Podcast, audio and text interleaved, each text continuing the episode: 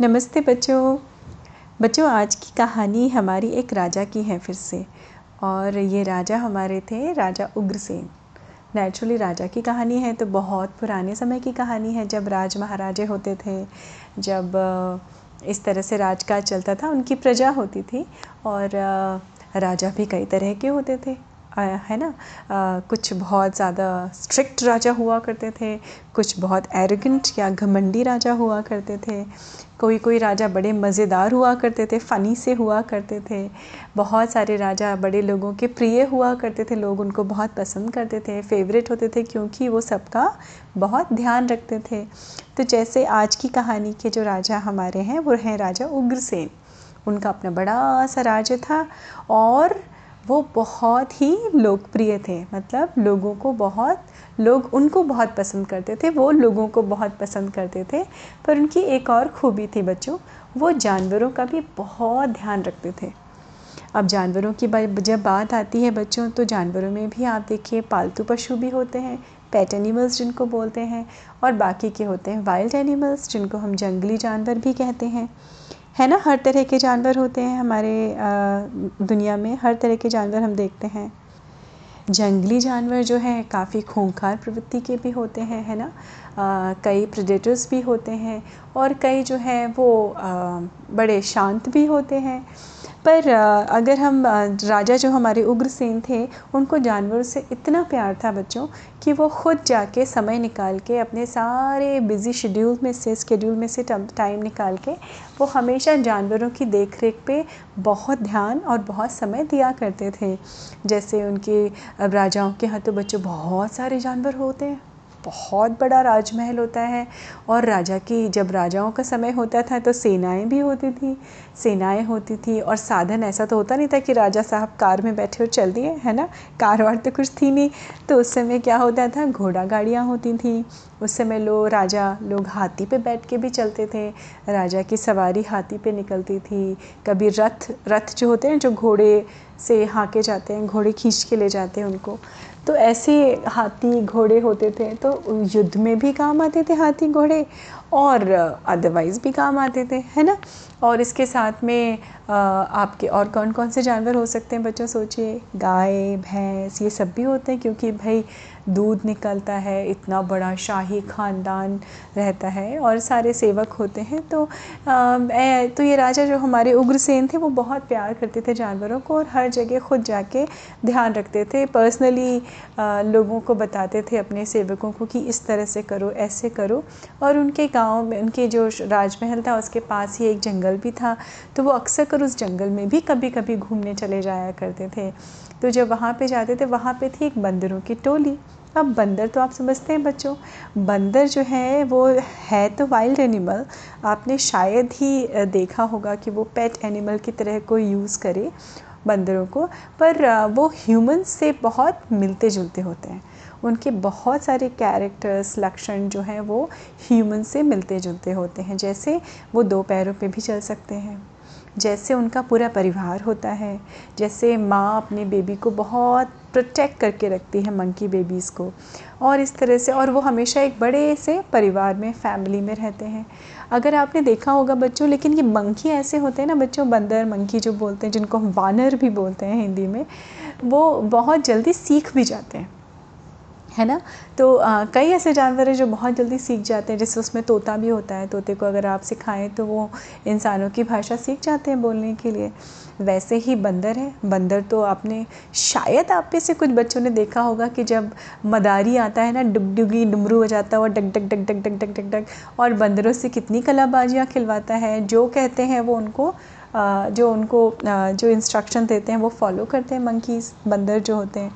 तो क्या होता है ह्यूमंस के इंस्ट्रक्शंस को फॉलो करने के लिए उनको क्या किया जाता है? ट्रेनिंग दी जाती है। तो बहरहाल बंदर होते बहुत इंटेलिजेंट हैं।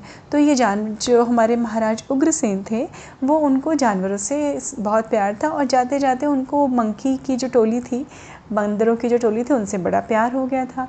अब उन्होंने आ, क्या करने धीमे धीमे उन्होंने बोला कि आ, हम वो अक्सर कर अपने यहाँ राजमहल से खाना भिजवाया करते थे बंदरों के लिए। तो बंदरों को तो बड़े मज़े आते थे। धीमे धीमे अब बंदरों ने उनको फॉलो किया। वो उनके राजमहल में भी आने लगे। लाइन से बैठते थे। तो महाराज कभी निकलते थे तो वो खाना पीने को भी दिया करते थे। एक बार उनके यहाँ, जैसे हम लोग के यहाँ एनुअल फीस्ट होता है ना एनुअल फेट लगता है स्कूल्स में भी लगता होगा, आप सबके यहाँ फेयर लगता है, वैसे ही राजा उग्रसेन के यहाँ एक एनुअल फीस्ट हुआ करता था, जिसको राज भोग कहा जाता था, जिसमें सब लोगों को इनवाइट किया जाता था।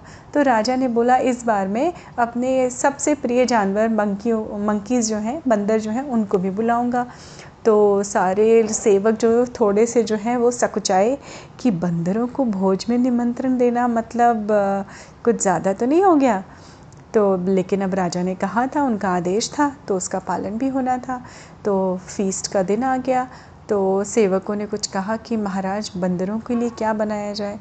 तो महाराज ने बोला कि, अरे रे बंदरों की चिंता मत करो। मैं हूँ ना, मैं उनको खुद सर्व करूँगा और बंदरों का, बेचारों का क्या है? उनका तो कोई टेंशन ही लेना चाहिए। उनको तो सिर्फ़ फल फ्रूट रख देंगे, फल हैं, ये सब रख देंगे, वो खा लेंगे आराम से। तो स तो सारे रसोई और जो सेवक थे, सैनिक थे, वो थोड़ा रिलीव लगे कि, वाह अच्छा हुआ। राजा खिलाएँगे, चलो यार हम लोग तो क्योंकि सबको नहीं प्यार होता है जानवरों से, है ना बच्चों? कुछ लोग डरते भी हैं, बहुत नेचुरल होता है डरना भी, कुछ लोग बहुत प्यार करते हैं। तो अब बंदर जो है वो जैसे राजा राजा की टोली के, राजा के पास आए टोली बना के और राजा ने उनको बोला, चलिए आप सब बैठ जाइए। तो पहले के ज़माने में बच्चों नीचे बिठा के खाना खिलाया जाता था ना? नीचे बिठा के उसको पंगत कहा जाता है। एक लाइन से, लंबी सी लाइन में बिठा देते हैं और वहाँ पे फिर सामने आपकी थाली रखी जाती है या पहले पत्तल रखे जाते थे। पत्तल होते हैं, पत्तों की बनी हुई प्लेट को पत्तल बोलते हैं। तो उस, वो रखे जाते थे उसमें खाना परोसा जाता था। तो अब फ़ीस था तो राजा ने बहुत बड़ी सी एक चादर बिछवाई थी और उस पर लाइन से मंकीज़ को बिठा दिया था। उसके थोड़ी दूर पे ही सामने की तरफ़, काफ़ी दूर में और भी लोग बैठ के खाना खा रहे थे तो उनका तो एनुअल फ़ीस था, भोज था, सब खा रहे थे खाना।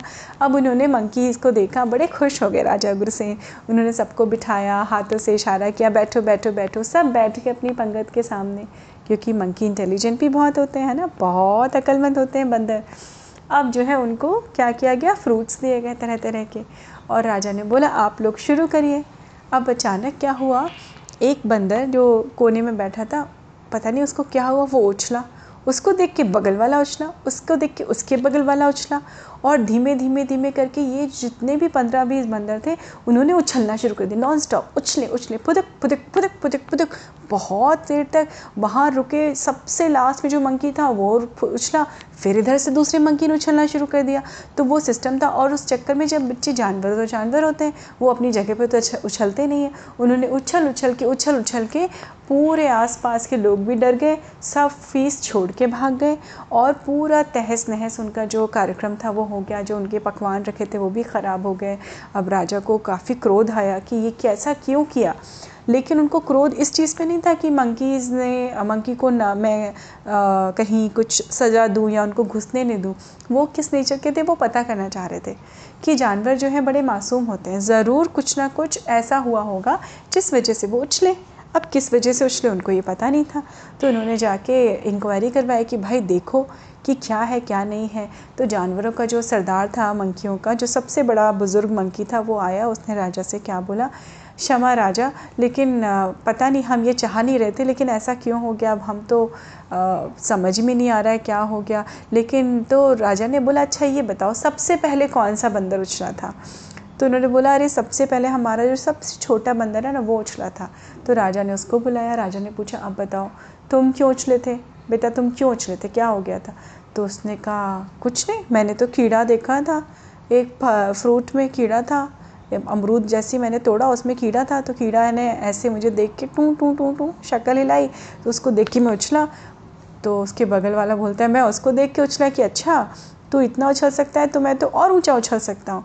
और उसके बगल वाले ने बोला, मैं तो इससे और ऊँचा उछल सकता हूँ। और ऐसे करते करते सारे बंदरों ने एक दूसरे से ऊँचा उछलना शुरू कर दिया और देखते ही देखते पूरी सभा का जो उद्देश्य था, उस सभा का, जहाँ पे खाना खाने के लोग आए थे, वो सारा तहस नहस हो गया। तो क्या हुआ, ये बंदर की होड़ में राजा का जो एनुअल फ़ीस था, वो भी ख़त्म हो गया। तो ऐसा ही कुछ हाल ना बच्चों, आजकल है सबका। बंदरों की होड़ मची हुई है है ना? हम एक दूसरे को देख के वही करने की कोशिश करते हैं जो दूसरा वाला कर रहा है और उस चक्कर में उसका कारण नहीं पता करते हैं। तो किसी भी बंदर ने वो कारण नहीं पता किया कि वो छोटा बंदर क्यों उछला, बट उसको देख के सबने उछलना शुरू कर दिया। तो हुआ ना सब कुछ गड़बड़ ऐसे ही बच्चों। तो सोचिए, कभी भी आप जिसको देख रहे हैं, अगर कोई अपने दोस्त को कॉपी कर रहे हैं, कभी मत करिए बच्चों। नकल करना या किसी को कॉपी करना सबसे गलत होता है। अपने लिए अनोखे रहिए, अलग रहिए, है ना? क्योंकि जब आप नकल करने लगते हैं ना तो आपको ये रीज़न नहीं पता करना होता है कि वो ऐसा क्यों कर रहा है। सब उसकी होड़ में जुट जाते हैं, मैं भी हूँ, मैं भी हूँ, मैं भी करूँगा, मैं इससे बेहतर कर सकता हूँ, मैं इससे बेहतर कर सकता हूँ। और अंत में होता है क्या है बच्चों? उसका रिज़ल्ट कुछ भी नहीं निकलता है। जैसे राजा उग्रसेन क्या हुआ, सारे बंदरों ने कूदना शुरू किया, सब कुछ बिगाड़ दिया, है ना? तो इसलिए आजकल जैसे होड़ में हम सब लोग भाग रहे हैं ना, आप लोग कभी मत भागिएगा, है ना? हमेशा अलग रहिए, एक दूसरे से, के साथ रहिए, लेकिन अपनी अलग अलग क्वालिटीज़ रखिए। जैसा मैं पहले भी बता चुकी हूँ बच्चों, कि अपने हाथ की भी पाँच उंगलियाँ एक साइज़ की नहीं होती, सब अलग अलग होते हैं। तो इसलिए अलग अलग होते हैं, क्योंकि सब में अलग अलग क्वालिटीज़ होती हैं ना बच्चों? तो कभी भी किसी को कॉपी करने की कोशिश मत करिए। आपका काम आपका, दूसरे का काम दूसरे का, है ना?